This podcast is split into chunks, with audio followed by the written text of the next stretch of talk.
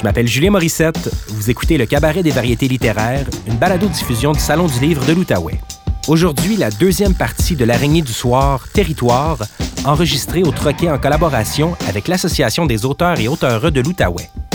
C'est Jean-Fred, l'animateur de l'araignée du soir, qui nous présente les trois participantes et participants. On parle de territoire ce soir, bien installé en Outaouais. Moi, je suis de Montréal. Je suis ici depuis dix ans. En fait, ça fait exactement dix ans et dix jours que je suis ici. Euh, et comme je ne suis pas vraiment un explorateur dans l'âme, même après dix ans, quand je vais à Ottawa, je persiste à croire que de l'autre côté de la 417, euh, il y a comme un grand ravin avec des monstres au fond. Et en tant que Montréalais, si je devais réfléchir au territoire qui m'inspire un récit intime, euh, si je devais réfléchir à un, repère ancré dans ma vie, c'est à la rue Ontario à Montréal, le quadrilatère spécialement entre Ontario, Sainte-Catherine, Saint-Denis à l'ouest et la rue Viau à l'est, euh, à, l'est euh, que je réfléchirais. il y a un livre vraiment très intéressant qui a été écrit au début des années 90 par deux anthropologues, Marc Perrault et Gilles Bibot. Le titre, c'est Dérive montréalaise. c'est deux anthropologues qui ont recueilli des récits de toxicomanes et qui se sont attachés à circonscrire une ethnographie, une ethnogéographie du quartier à travers les récits, les déambulations des toxicomanes, les nœuds de rencontres, la reproduction des trajets au fil des heures. C'est absolument ahurissant. Euh, je vous invite à aller le retrouver. C'est un, livre des années 90. Euh, et le prochain auteur à monter sur scène, c'est un poète. Il a aussi écrit un livre, euh, entre autres sur Hochelaga Maisonneuve, sur la déambulation poétique. Euh, je l'ai rencontré, Hector Ruiz, l'an dernier, brièvement. Son intelligence, sa sensibilité sont communicatives. Quand il parle de poésie, on a la sensation d'être vraiment plus brillant, plus sensible, plus apte à comprendre ce qui se passe autour de nous. Euh, dans un recueil collectif publié en 2016, je le disais, Lire la rue, marcher le poème, Hector s'est attaché à l'observation poétique du quartier Hochelaga Maisonneuve. Poétique au sens de force évocatrice dans la langue poétique pour décrire le rapport au lieu, mais aussi au trajet. Alors, je mets au défi maintenant les anthropologues de faire une ethnogéographie de la poésie d'Hector Ruiz. Si euh, vous réussissez, je vous paye une bière, c'est clair. C'est un exercice qui serait absolument ahurissant. Euh, j'aimerais vous lire un bref extrait de son dernier recueil.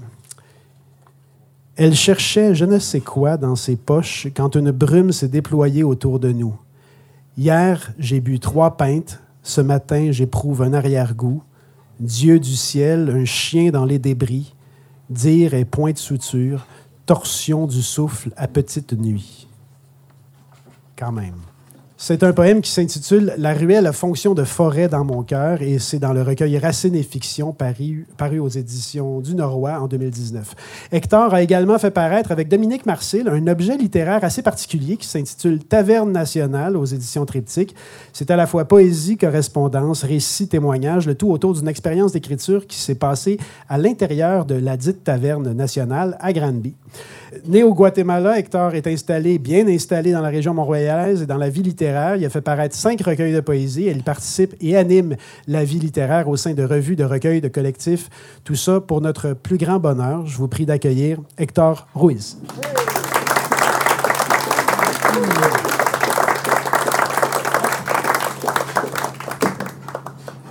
Ah, merci beaucoup, Jean-Fred, pour cette présentation. Merci beaucoup à l'Araignée de m'avoir invité.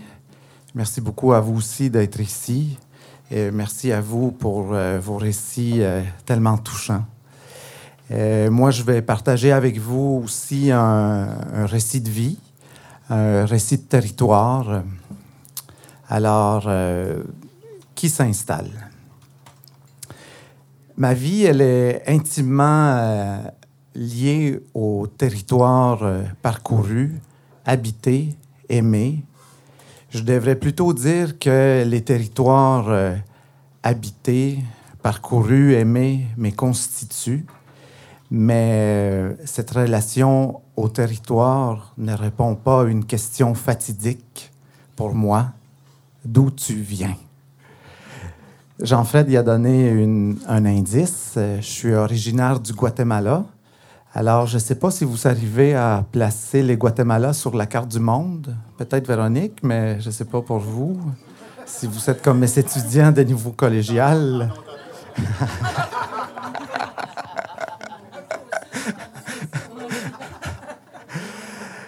Donc, euh, étant donné que c'est pas en Ontario ni au Manitoba, euh, c'est au sud du Mexique, n'est-ce pas? C'est parce que c'est un tout petit pays à l'ombre du Mexique où on ne parle pas guatémaltais, mais où on parle espagnol.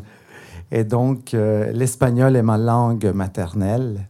Et bien que ça fasse des années, des décennies que je suis ici à Montréal, au Canada, euh, il y a encore un accent. J'ai encore un accent, n'est-ce pas? Euh, comme quoi qu'il y a des, petites choses, des toutes petites choses qui sont plus fortes que nous. Les Guatemala a laissé euh, dans, dans ma mémoire, dans mon cœur, dans mon imaginaire, une empreinte. Les Guatemala, pour moi, c'est une route qui s'en va vers les Pacifiques pour les couchers de soleil, où on s'étend à la plage, où il y a des palmiers, des noix de coco et des toucans. Les Guatemala, c'est aussi pour moi la jungle du Nord, avec des singes et des jaguars, et évidemment des ruines mayas.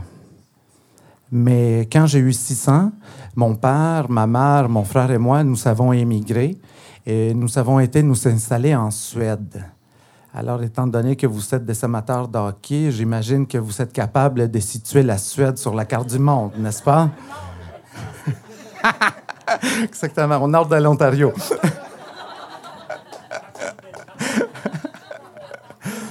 Donc, juste pour être certain, euh, on parle bien de la Scandinavie, n'est-ce pas? Et puis, euh, en Suède, on parle le suédois. Alors, je suis arrivé en Suède. Et puis, je suis resté en Suède jusqu'à mes 12 ans. Et j'ai passé les six plus belles années de ma vie en Suède. J'en vis des belles, là, quand même, faut le dire. Mais euh, c'était des belles années en Suède parce que j'ai eu, le, j'ai eu un contact unique, privilégié avec la nature. Euh, en Suède, je pouvais sortir en toute quiétude, en toute sécurité, embarquer sur mon vélo, puis aller au parc pour jouer au soccer. On prenait notre vélo, puis on allait se baigner dans le lac, on allait se baigner dans la rivière, euh, on allait se perdre en forêt. Euh, on faisait du ski de fond, on faisait du ski alpin. J'étais un enfant épanoui, en contact avec la nature. Et puis, j'avais un rêve. J'en avais deux. Je m'en suis rendu compte plus tard pour les deuxièmes. Mon premier rêve, c'était de devenir joueur de soccer professionnel. Et mon deuxième rêve, je m'en suis rendu compte plus tard, c'était d'épouser une Suédoise.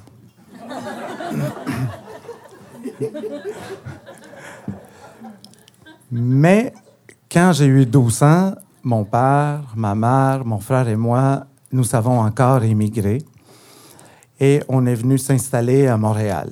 Donc, je pense que Montréal, vous êtes capable de le situer sur la carte du monde, n'est-ce pas? Je vous pose la question parce que mes étudiants à Laval, euh, il y en a qui n'ont pas pris le métro de Laval vers Montréal pour aller se perdre en ville.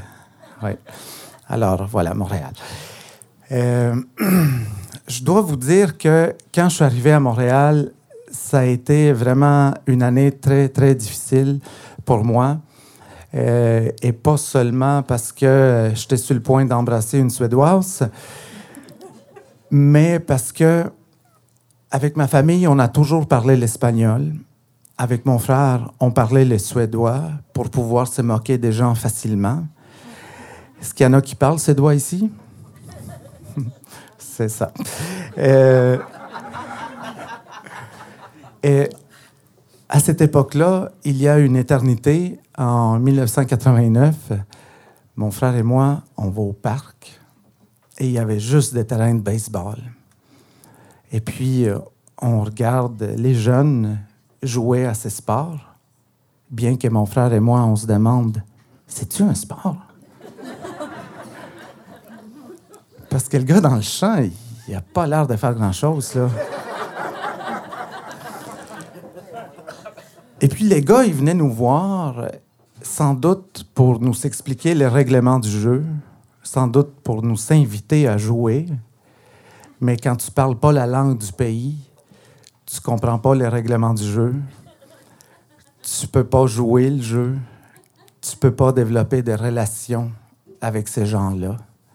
La langue est un véhicule d'intégration sociale qui te permet de comprendre les règles de la société, qui te permet de rentrer dans la société, qui te permet de développer des relations intimes, professionnelles, de te développer un rêve. Et donc, je devais apprendre la langue du pays. Alors, euh, je vais vous raconter euh, la pire entrée au monde, je pense, à mon avis très, très subjectif. C'est à cette époque-là, ça s'appelait pas l'école de francisation, c'était l'école d'accueil. Et moi, mon école d'accueil, c'était l'immense, l'affreuse, la monstrueuse, polyvalente Père Marquette. On dirait que c'est les polyvalentes Père Marquette, ça répète dans un film de Star Wars, mais bon. c'est comme trop gros pour être vrai. Euh, alors, c'est la rentrée. On prend l'autobus, euh, direction métro Honoré-Beaugrand, métro direction Papineau, métro Papineau, on prend la 45 Nord et puis on descend euh, Papineau-Rosemont, on est rendu devant cette monstrueuse école. Mon père, qui m'avait accompagné, il me dit, ben, après ta journée, tu fais le chemin inverse et tu rentres à la maison. OK. Euh, alors, je fais ma première journée à l'accueil, euh, journée interminable. Et puis, euh, après l'école, je me lance. 45 Sud, métro Papineau, direction Honoré-Beaugrand, terminus Honoré-Beaugrand. Et là, l'autobus qui va me reconduire chez moi. Quel autobus? La 85 ou la 185 ou la 186 ou la 187 ou la 189? Laquelle? J'avais pas noté l'autobus. Alors, je prends celle où il y a plus de monde. Et c'était pas la bonne. J'ai traversé les raffineries des Pointeaux pour me retrouver à la pointe de l'île, loin de la rue Hochelaga. Très loin. Je ne sais pas comment j'ai fait pour parler au chauffeur d'autobus pour lui expliquer que je voulais me rendre sur la rue Hochelaga. Ça devait être une espèce de mélange de anglais, espagnol, suédois, français, signe. Mais à un moment donné, il m'a dit débarque, attends l'autre autobus. Et puis, je, suis débarqué, j'ai attendu l'autre autobus, je suis monté. Et quand j'ai vu que cet autobus, à un moment donné, tournait sur la rue Hochelaga, ben, je suis débarqué tout de suite, même si je n'étais pas rendu à la maison. J'étais juste content de retrouver la rue Hochelaga, de pouvoir pleurer, de me sentir si loin de la Suède, si seul, si humilié il fallait pas juste apprendre la langue, il fallait aussi apprendre la ville. Alors, dès le lendemain, a commencé une double obsession compulsive pour moi.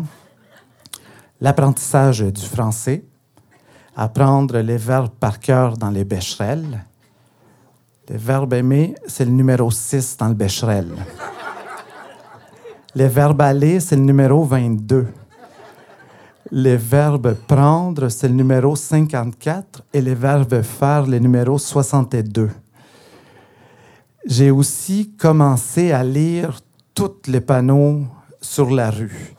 J'ai lissé tous les noms de rues, les noms de boulevards. J'ai chronométré l'autobus entre la maison et les métros. Je chronométrais les métros entre les stations et je comptais les pas entre l'arrêt d'autobus et l'école. L'obsession compulsive était un mécanisme de défense pour me sortir de l'abattement et réussir un petit peu mon intégration ici.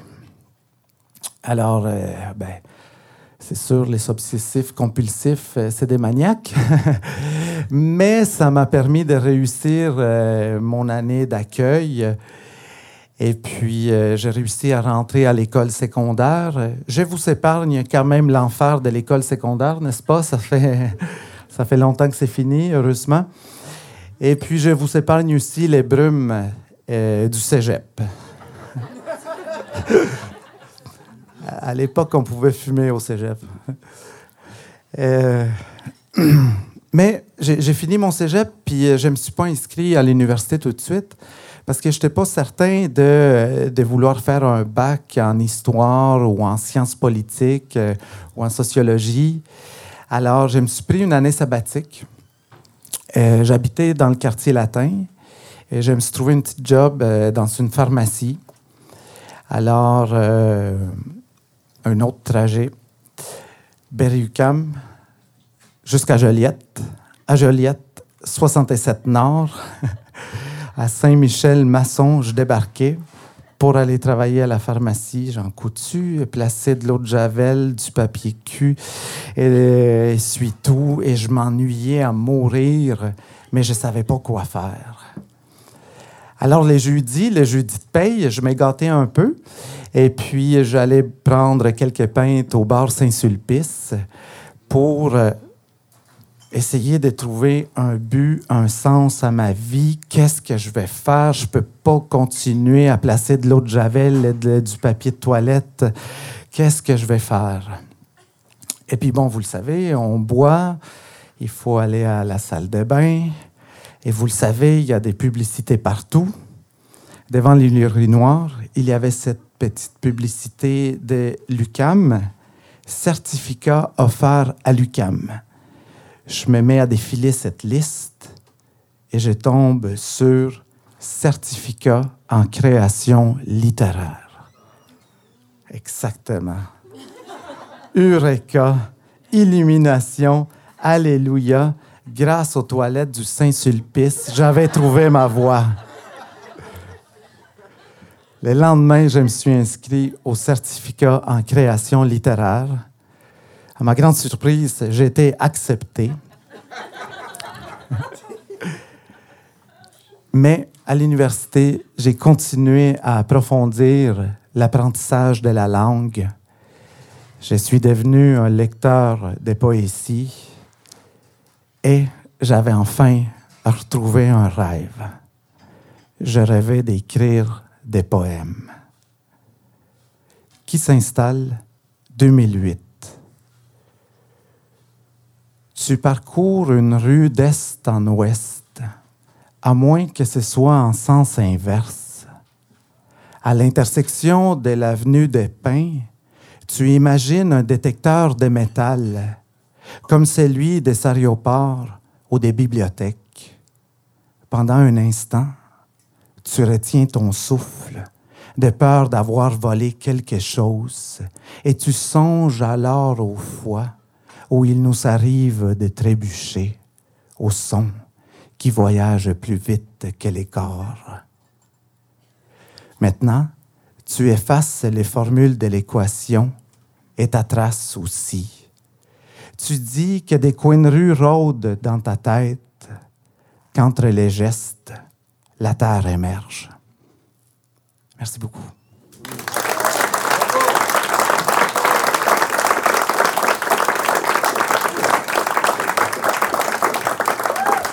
Hector Ruiz, mesdames et messieurs. Merci infiniment, Hector. Cet homme-là a comme une aura. En fait, je crois pas aux auras, toutes, mais c'est, on veut tous avoir un ami comme Hector Ruiz. Je ne sais pas qu'est-ce qu'il y a. Euh, le livre, le livre, ça peut être un territoire en lui-même. Si vous êtes un peu lecteur, et je présume que si vous êtes ici, euh, c'est que vous aimez lire, vous avez peut-être déjà fait l'expérience d'imaginer les trajets des personnages des romans euh, que vous lisez. Euh, en fait, nos propres repères, les repères qu'on se construit au fil de, de nos vies, sur les souvenirs des lieux qu'on a habités, ils viennent souvent combler dans la lecture les espaces laissés par l'auteur ou l'autrice d'un récit. Au théâtre, le lieu et l'espace prennent une toute autre saveur. D'abord parce que le théâtre lui-même, c'est un lieu, et puis parce qu'on on, accepte la convention, mais aussi parce qu'on est présent face à face avec les comédiens en chair et en os. On ne peut pas donc aussi facilement combler les interstices du récit avec, avec nos propres repères. Dans ce contexte-là, arriver à évoquer les faits d'un territoire sur un personnage, ça demande un talent particulièrement bien aiguisé. C'est peut-être, entre autres, ce talent-là que le prix de la gouverneure générale est venu souligner pour l'autrice d'Amarturge qui va monter sur scène dans un instant. Parce que les repères qui se créent dans nos univers personnels servent à nous construire, imaginer pour des personnages autres un rapport avec l'espace et le temps, ça demande une introspection créatrice qui est peu commune. Mishka Lavigne a écrit huit pièces de théâtre. Elle en a traduit une douzaine. C'est une femme de théâtre dont la plume est ciselée, elle est poétique. Et dans sa pièce Havre, qui s'est mérité le prix de la gouverneure générale cette année, une femme en deuil de sa mère, qui était un monument de la littérature, rencontre un homme qui revient les mains vides d'un voyage à Sarajevo, où il était parti à la recherche de ses racines. Il y a une réplique de ce personnage masculin qui m'est apparue comme particulièrement vertigineuse pour exprimer l'importance des repères de notre territoire de naissance sur notre identité. je vous le lis. Il me manque des morceaux de ma vie. Il me manque neuf années. Il me manque toute une ville, tout un continent. Il me manque les visages de mes parents. C'est tiré de la pièce Havre, euh, c'est publié aux éditions de l'Interligne. Et il y a une autre pièce en préparation pour mars 2020, je crois, c'est Copo. Alors d'ici là, et c'est vraiment tout, tout bientôt, euh, elle sera l'invitée du cabaret des variétés littéraires ici même au Troquet, donc le 28 euh, janvier. Euh, c'est à 19h et ce sera animé de main de maître, évidemment, par l'inénarrable Julien Morissette. Ce sera également enregistré en balado. Mishka va nous présenter ce soir quelques-uns de ses repères à elle, des repères qui se situent dans une région qui est magnifique et trop peu fréquentée, le Pontiac. Je vous prie d'accueillir avec moi Mishka Lavigne.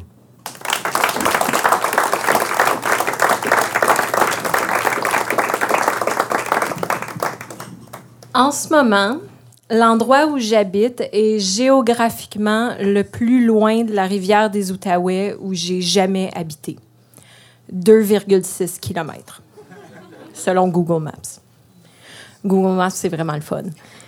J'ai grandi à 400 mètres de la rivière des Outaouais. Ensuite, j'ai habité à 1,3 km, 750 mètres, 1,0 km et 1,1 km de la rivière. Laissez-moi vous raconter des histoires d'eau, des histoires de lacs et de rivières et de tout ce qu'il y a entre les deux. Ma région natale a un slogan, Pontiac, la région aux 4000 lacs. 4000 lacs, c'est 75% de toute l'eau douce de l'Outaouais. 4 mille lacs. Je viens du Pontiac. Je parle très peu de ma région natale. J'ai jamais vraiment écrit sur ma région natale. Le Pontiac, c'est la plus faible concentration de population de l'Outaouais, 1,1 habitants au kilomètre carré. La plus petite population de l'Outaouais, moins de 4% du total de la région, pour le plus grand territoire, 14 170 km. Le plus haut taux d'analphabétisme de l'Outaouais, le plus faible revenu familial, le plus haut taux de chômage. Ma région natale, c'est des commerces recouverts de plywood et de graffiti, des rues aux nids de poules rarement patchées, des maisons abandonnées dans lesquelles le vent des terres agricoles et des feux de forêt s'engouffrent, Ma région natale, c'est des mines fermées, des moulins fermés, des scieries fermées, des villages complets, des rues, des terres, des fermes, fantômes. Et moi aussi, je suis partie. J'ai laissé dans le Pontiac un fantôme de moi. Mais ma région natale, c'est aussi les arbres, la neige, le ciel. Ma région natale, c'est de l'eau. Ma rivière des Outaouais est rageuse et profonde. Elle est parsemée de minuscules îles. Elle est percée de part en part par d'anciens biodraves, des forêts aquatiques. Pain blanc, pain rouge, épinette noire, pruche du Canada, mélèze laricin, sapin de Douglas. Ma rivière des Outaouais rencontre d'autres rivières, profondes et cachées, celles qui mènent à mon territoire de 4000 lacs. Des rivières, des failles dans le bouclier canadien, des cicatrices de la mer de Champlain. On remonte les rivières et on entre au cœur du territoire.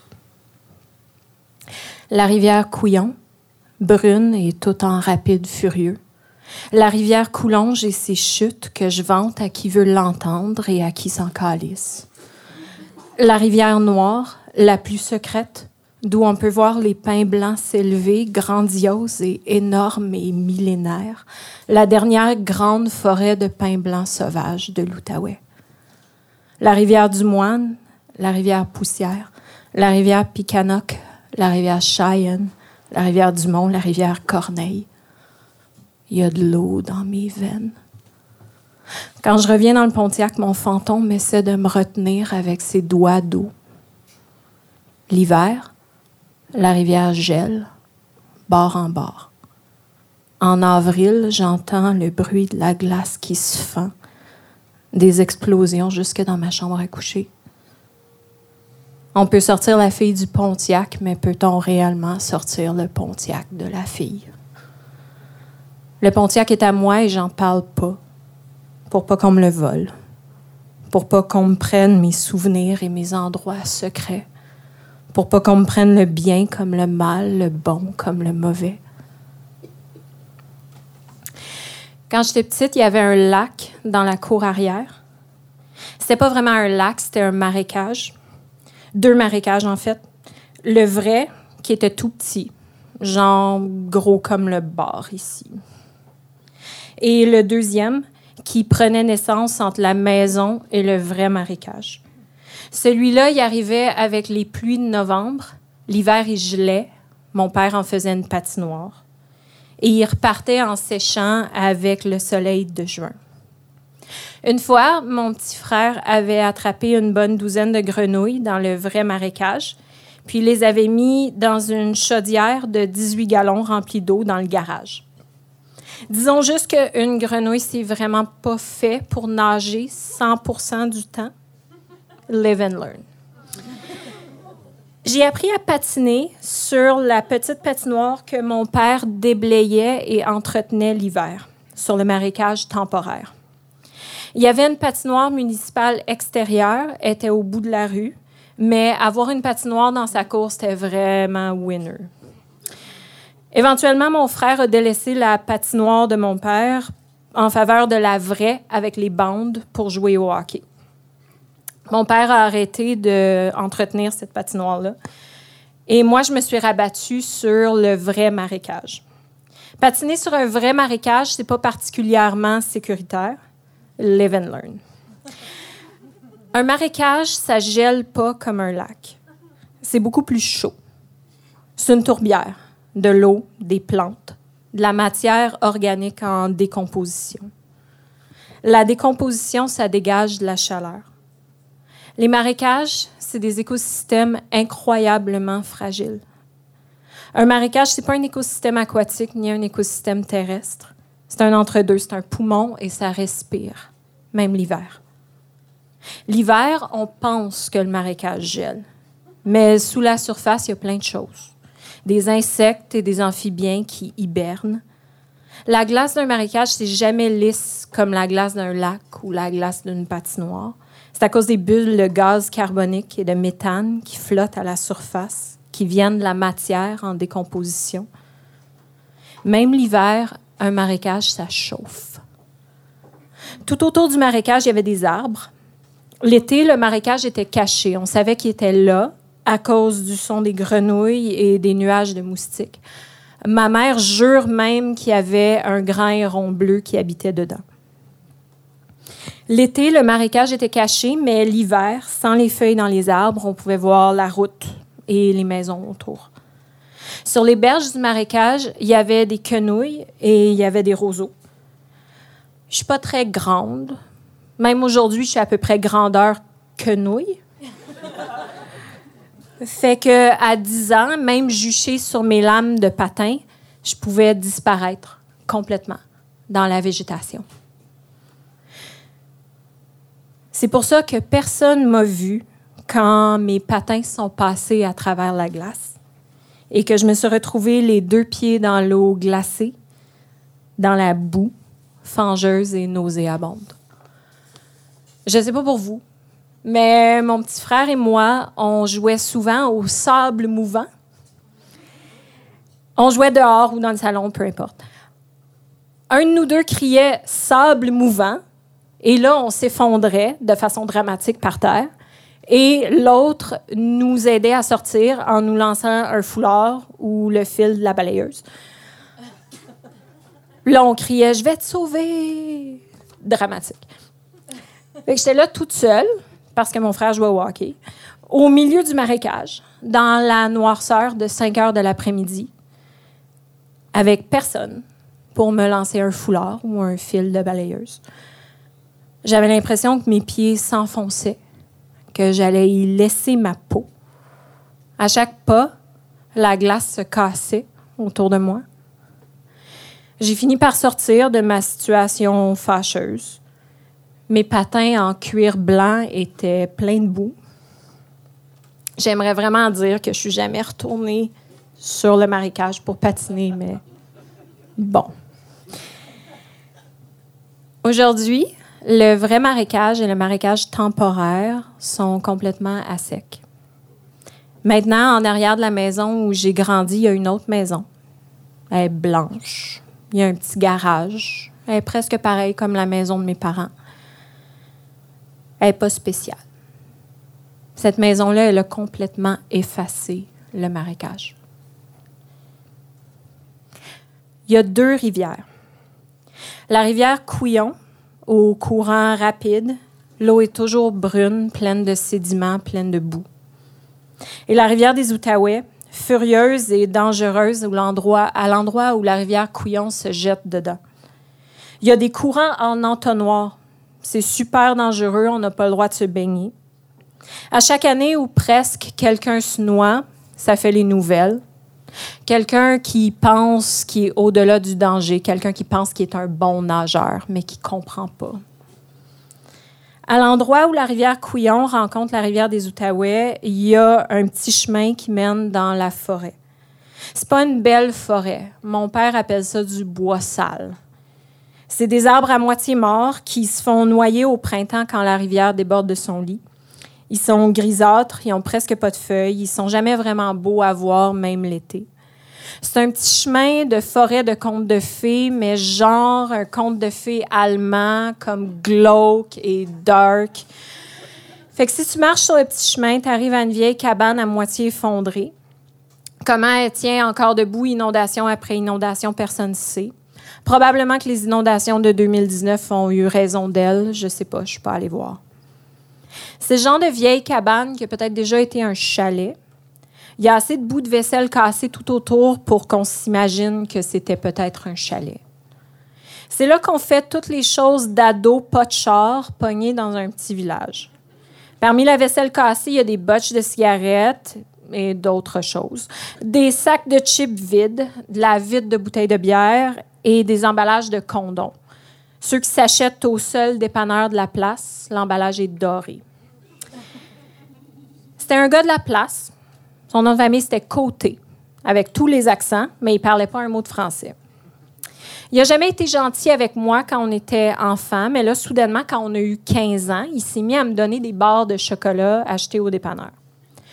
Un samedi, il me demande si je veux aller prendre une marche. Je dis, oui parce que c'est vraiment plate, le village, le samedi après-midi, quand tu as 15 ans. On marche, puis on marche, puis on se parle pas. Là, on bifurque dans le sentier qui mène à la vieille cabane, puis on se parle pas.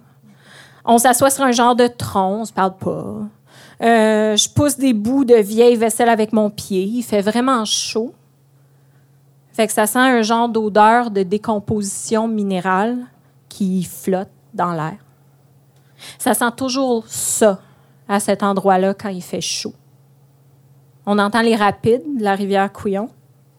On se parle pas, le temps est comme suspendu. Puis là, il m'embrasse, puis c'est bizarre. Là, il me dit Veux-tu venir chez moi? Ma mère travaille, puis mon père dort. Je réponds pas. Euh, l'odeur minérale est comme prise dans le fond de ma gorge, puis je goûte encore sa salive sur mes lèvres parce qu'il embrasse vraiment pas bien. Là, il dit qu'il veut m'embrasser encore. Là, je dis j'ai un chum, même si c'est pas vrai.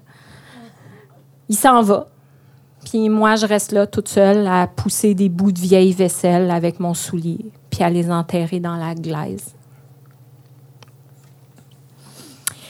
La route 148 jusqu'à Litchfield, chemin Stitt, chemin de la Chute, rivière Coulonge, chemin du dépôt Davidson, lac Pipe, lac du dépôt, lac Gaudry. Ici, mes parents avaient un chalet. Rustique à fond, pas d'électricité, pas d'eau courante au début, souris dans les murs, inaccessible l'hiver. Souvenir en rafale la fois où ma grand-mère m'a montré à tresser des paniers avec des roseaux. J'ai encore dans ma salle de bain un panier qu'elle a fait au chalet qui tient copong, brosse à cheveux, chose de salle de bain. Quand on se baignait avec ma grand-mère, elle se laissait flotter sur le dos dans son costume de bain fleuri. Elle pouvait flotter comme ça pendant plusieurs minutes. C'était fascinant. J'essayais toujours de l'imiter sans succès.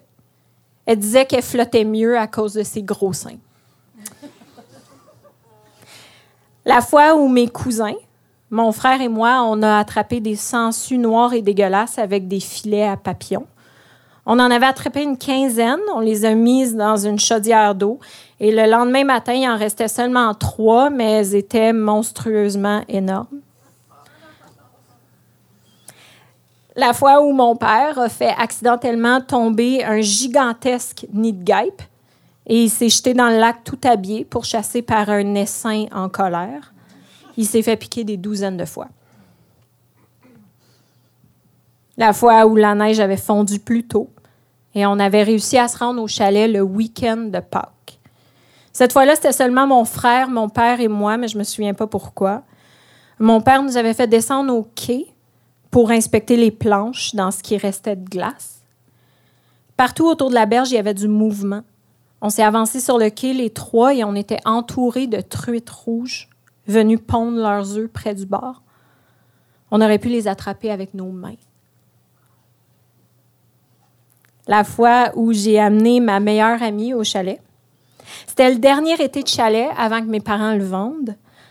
J'avais promis à ma meilleure amie qu'on irait se baigner à 5 heures du matin quand il y a de la vapeur qui sort de l'eau sur le lac. Je me suis jamais réveillée à 5 heures du matin, même avec elle qui me donnait des coups de coude dans les côtes. Puis elle m'en veut encore 23 ans plus tard. La route 148 serpente entre la rivière des Outaouais et le bouclier canadien. C'est Noël et je m'en vais chez mes parents. Je conduis et il neige. Un peu, mais pas tant que ça. La route est grise, la neige est blanche, les champs sont blancs, le ciel est blanc, il y a de la glace. Il faut qu'il y ait eu de la glace. Sinon, comment expliquer la voiture bleue devant moi qui manque le croche, qui dérape à 90 km/h et qui percute de plein fouet une voiture brune qui vient dans l'autre direction? J'arrête. Je suis pas la seule. J'appelle le 911. Quand je raccroche, je vois des gens qui courent vers la voiture bleue dans le fossé à droite parce qu'elle est à l'envers. Moi, je cours vers la voiture brune, dans l'autre côté, celle qui n'est pas à l'envers. On dirait qu'elle a juste été déposée dans le fossé comme un jouet. Je descends dans le fossé, genre un mètre. Debout à côté de la voiture brune, j'ai de l'eau par-dessus mes bottes. Dans la voiture brune, il y a une femme et une petite fille de genre 3 ou 4 ans sur la banquette arrière dans un siège d'auto. La mère est sonnée, elle essaie de sortir de la voiture, mais est complètement prise par le coussin gonflable. Elle réussit à ouvrir les fenêtres avec les boutons qui sont sur le bord de sa main. Je réussis à sortir la petite fille par la fenêtre. Puis là, j'entends les pompiers qui arrivent, puis la police. La situation est sous contrôle en même pas dix minutes. Quelqu'un prend la petite fille de mes bras. Quelqu'un m'aide à sortir du fossé. Je repars. Je reprends le volant. J'ai le cœur qui débat. J'arrive chez mes parents. Tout est relativement normal. Noël, etc. Mes bottes restent mouillées avec l'eau du fossé pendant des heures.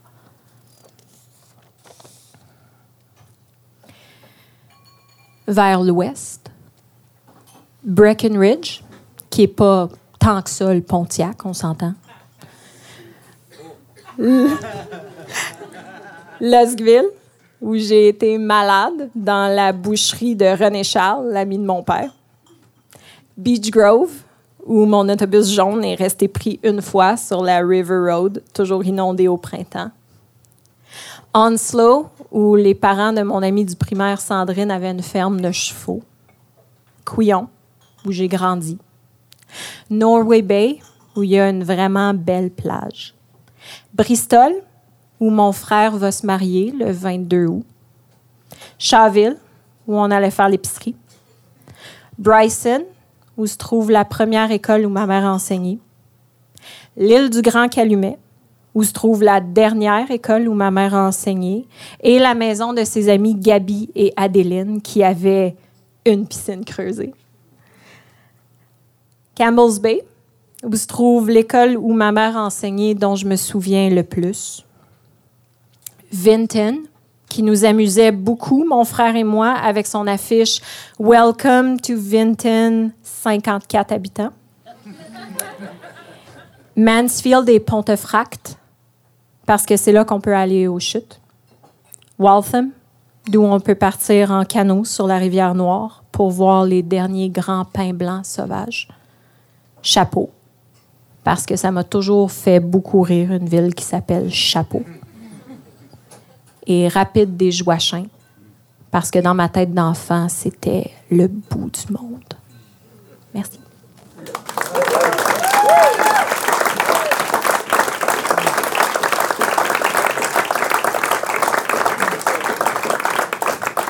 Lavigne, mesdames et messieurs. Merci, merci beaucoup. Euh, c'est un peu incroyable, mais euh, on arrive pratiquement à la fin de cette soirée. Le prochain auteur à monter sur scène est né à trois pistoles. Dave Jennis est un acteur, un metteur en scène, dramaturge québécois et malécite. Il est directeur artistique du théâtre Ondinoc. Dave a signé de nombreuses pièces où il explore les origines, ses origines autochtones, dont Woloustek, Le tambour du temps, Tactomic et sa pièce pour le jeune public, Mokaktek. Et pardon, Mokatek et l'étoile disparue. C'est ça? Oui, merci. Euh, c'est disponible sous forme de livre jeunesse aux, éditions Anénorac. En 2020, il signera son cinquième texte. Le, Pardonnez-moi, c'est quand même un peu difficile à prononcer. Euh, Nitak, Nitak Squat Wapul. Je suis pas loin. Merci infiniment. Bon, je vais prendre comme un compliment. Alors, j'aimerais vous lire un très court extrait de sa pièce euh, Woloustek, une pièce qui est très dure, qui est tragique, qui est sans compromis. Les personnages sont déchirés. Euh, alors, ça va comme si c'est Marc qui parle, le personnage de Marc. Qu'est-ce qui me reste encore à défendre dans ce territoire-là? Territoire de chasse. Fuck, il n'y a plus rien à chasser depuis longtemps. Ça fait des années que je me bats pour ce bout de terrain-là, à cracher mon indianité à la face des fonctionnaires, à faire semblant de connaître les noms autochtones des différentes parties du terrain. La grosse roche, c'est jamais appelé autre chose que la grosse roche. Le théâtre de Dave Janis, il peut être aussi lumineux. Lucide, mais lumineux. Et beau et inspirant. Dave Janis a le don du récit. Je vous prie de bien vouloir accueillir Dave Janis.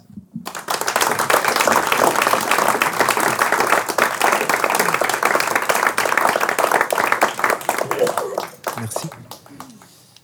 Alors, ici on dit Miigwech, mais chez moi on dit Wallywan. Wallywan Gomach veut dire un grand merci. Ktakomik. Ktakomik. Le territoire. Takomiknel. Je suis le territoire. Je vais vous lire un petit extrait du nouveau texte que je vais jouer, que j'ai écrit plutôt, mais que je vais mettre en scène. Vous allez comprendre que le territoire est important pour moi marcher vers l'Est et me dire que c'est le territoire de mon enfance qui m'attend et que je ne peux pas le renier. La vie s'est éteinte pour l'un, mais l'animal est toujours vivant pour l'autre. Je vois le fleuve. Je vois la puissance.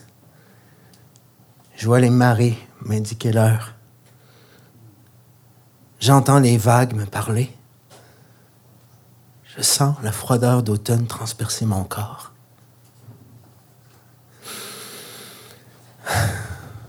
J'entends le craquement des eaux. Je vois les derniers belugas. Je sens l'odeur du varech. Me voici enfin chez moi. Le fleuve. Mon chez-moi, le fleuve Saint-Laurent. Wazebigug, le fleuve. Wallostogwig, Malécite du fleuve. Je suis un Wallostogwig. Wazebigug. Mais avant d'arriver au fleuve Saint-Laurent, les ancêtres étaient au Nouveau-Brunswick, dans un immense territoire où sillonnait la grande rivière, le fleuve Saint-Jean, la Wallastook qui se déverse jusque dans la baie de Fundy. Alors, vu que les Wallastogwik étaient un peuple nomade, faut suivre les saisons, faut suivre la chasse, faut suivre l'animal. On se dirige en prenant le canot sur cette magnifique rivière et on descend vers le fleuve Saint-Laurent, qui vient nous nourrir, lui, à son tour. Je suis ce territoire-là. J'ai marché dedans. J'ai appris à être ce que je suis maintenant. Mon identité, hmm. comment la retrouver? Comment la retrouver quand on est métissé dans ce monde-là? Par la langue. Apprendre la langue, apprendre ses mots. Besque, nez, nei. Un, deux, trois. Qui suis-je? Je suis un enfant du territoire. Le fleuve. Qui qui est assez brave pour se baigner dans le fleuve à 8 degrés? Quelqu'un qui vient du fleuve. C'est mon enfance, le fleuve. Il me manque, ce territoire-là. Parce que maintenant, j'habite Montréal, mais j'ai été un enfant de l'Outaouais. Oui, pendant huit ans. Mais j'ai dû retourner vers la grande ville, dans Schlaga. Mais je suis encore attaché à ce territoire-ci. La petite anecdote que je vous raconte, elle s'est pas passée dans mon territoire à moi. Non, elle s'est pas passée dans le territoire des Wallace de Gwek, mais chez mes frères Innu. Trois ans. Il s'est passé trois ans. Je me demande qui je suis, je suis dans mes grandes questions d'existence, mon identité, je me regarde dans le miroir, et il y en a un juste là devant moi, dans le bar. je me dis, qui suis-je, moi? Pour dire que je suis un Wolstogwick si je parle pas ma langue. J'ai pas le temps basané. On me donne pas de rôle à la télé, là. Non, non, non, non, non. Ça marche pas de même. Je fais mon propre théâtre. Et j'ai dit, pourquoi pas y aller dans ce territoire-là pour voir qui je suis? Alors, je me dirige dans le Ktakomik et je crée un spectacle qui s'appelle Ktakomik avec une, excellente danseuse contemporaine qui s'appelle Ivani. Ivani, merci pour avoir créé ce spectacle-là avec moi. Et c'est une rencontre sur scène de deux familles qui, pour vrai, se détestent. Hein, parce que oui, ça existe, les clans. Mais nous, on a décidé de régler nos comptes sur, sur la scène en créant Kita Comic. Premier voyage. Je m'en vais chez mes frères Inuits. De l'autre côté, Cap au Corbeau, Baie-Saint-Paul. Je marche le long d'un, d'un chemin de fer qui se rend jusque dans Charlevoix, loin, la Malbaie. Et euh, soudainement, je suis comme attiré à l'extérieur du chemin de fer, attiré vers une petite clairière, vers le bois. Je m'en vais dans ce bois-là et je vois des eaux. Et là, je me pose la question, mais qu'est-ce que c'est que c'est ça? Des eaux, mais d'une propreté. Ils ont sûrement été lichés par un autre animal en profondeur ils sont vides, nettoyés, il n'y a plus rien, plus de moelle, ils sont blancs. Et je me dis, c'est des os de quel animal? Et là, je cherche, je cherche, je ne sais pas c'est quoi. J'ai le goût d'y prendre.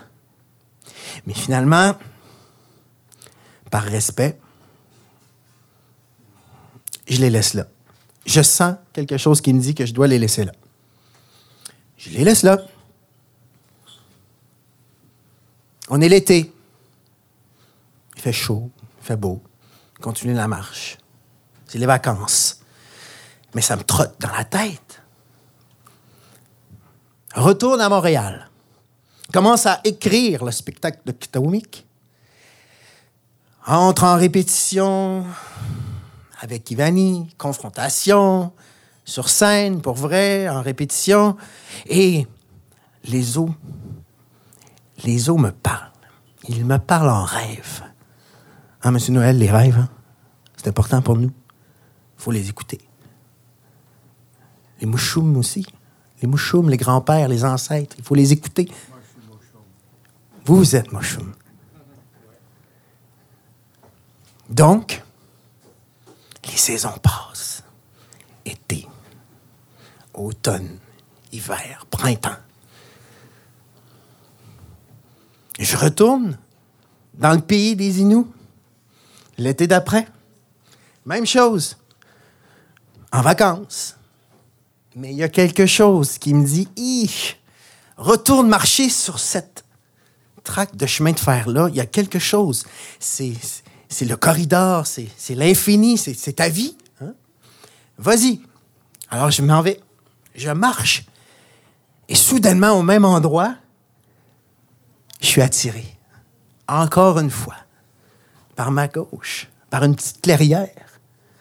Je m'en vais dans la petite clairière. Je regarde. Les eaux sont encore là.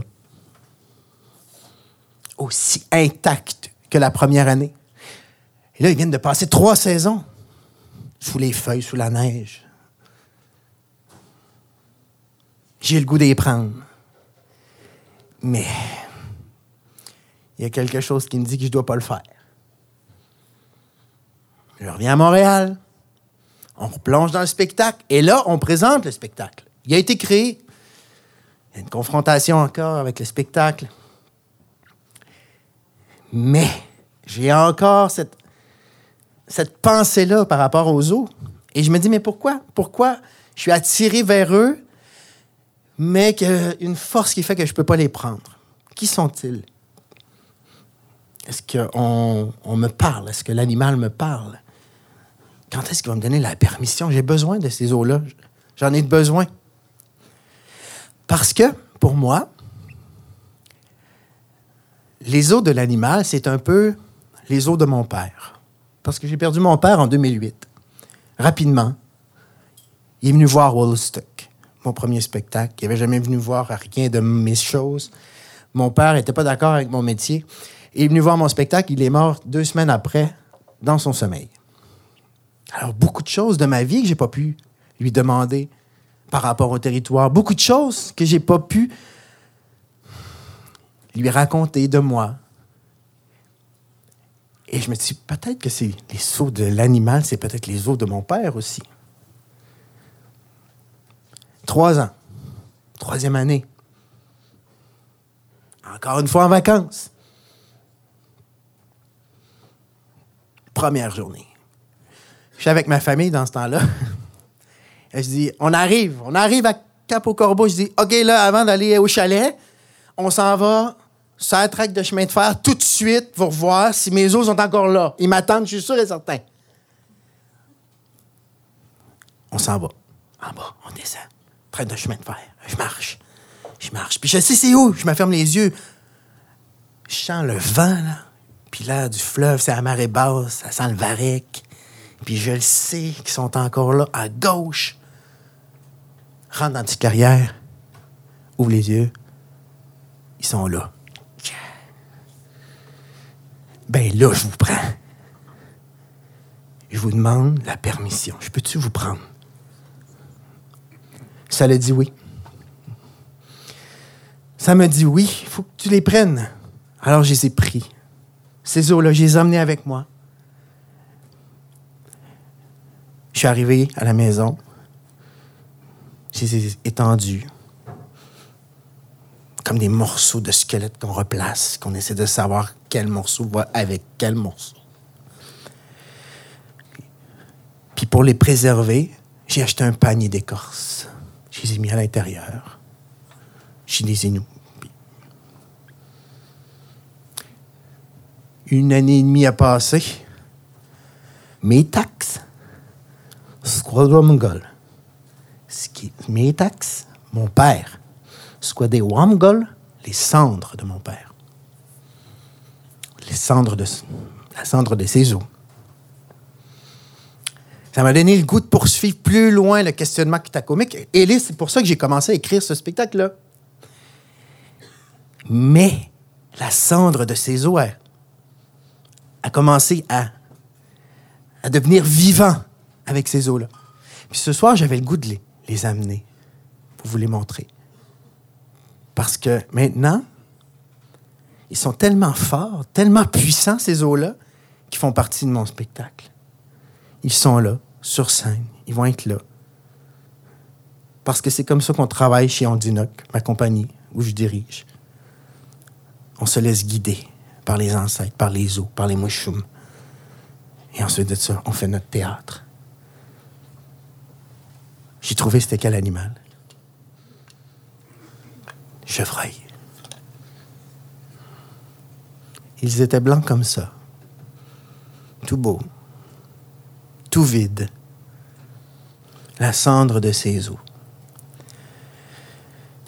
Ben, c'est le dernier, le troisième et le dernier final qui va parler de la relation avec moi et mon père. Je suis tanné, je suis fatigué. C'est fini. oui. Je me suis dit que c'était la dernière fois et j'allais enterrer mon père sur scène. Avec ces vrais os-là. Les os de l'animal.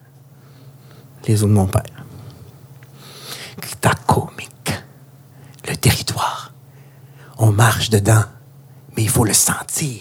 Il faut l'écouter. Quand il vous parle, prenez le temps. Arrêtez-vous. Serrez un arbre dans vos bras. Écoutez-le. Il vous parle. Les feuilles, le vent, la rivière qui coule. La Wollastook. Zib, rivière. Le territoire. Il est en dedans de chacun de nous. Oubliez jamais ça. Apchich, Knomiul, Apchich, Knomiul. Jusqu'à ce qu'on se revoie. Parce que adieu n'existe pas. Merci. Wallouen.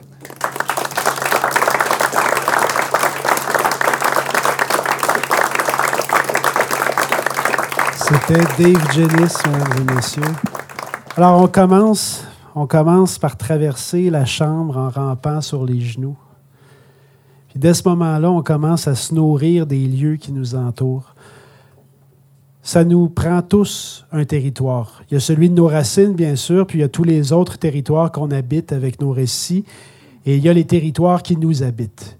Quand on est enfant, c'est le territoire qui nous nourrit, mais quand on devient adulte, je pense qu'il nous revient de nourrir le territoire, de nourrir notre territoire, et pour lui permettre de nourrir ceux qui vont venir après nous. Alors, il y a bien des façons de le nourrir, mais une de ces façons-là, je pense que c'est de, se partager entre nous nos récits, nos anecdotes. C'était la quatrième édition de l'Araignée du Soir. Je vous remercie d'être venus aussi nombreux. Je tiens à remercier du fond du cœur les camarades de Transistor Média. À la technique, je remercie GFNO également. Je souligne la présence en arrière de Claudia euh, de chez Bouquinard. Un merci tout spécial au Troquet pour l'accueil. C'était infiniment euh, apprécié. Enfin, un immense merci à l'Association des auteurs et auteurs de l'Outaouais pour le support, le soutien indéfectible. Restez à l'écoute des annonces du Salon du livre de l'Outaouais qui s'en vient à toutes jambes. Ce sera du 27 février au 1er mars prochain. Une partie de la programmation a déjà été dévoilée, mais une autre s'en vient très, très bientôt. Alors, euh, je m'appelle Jean-Fred. Je vous dis bonjour, bonsoir, salut.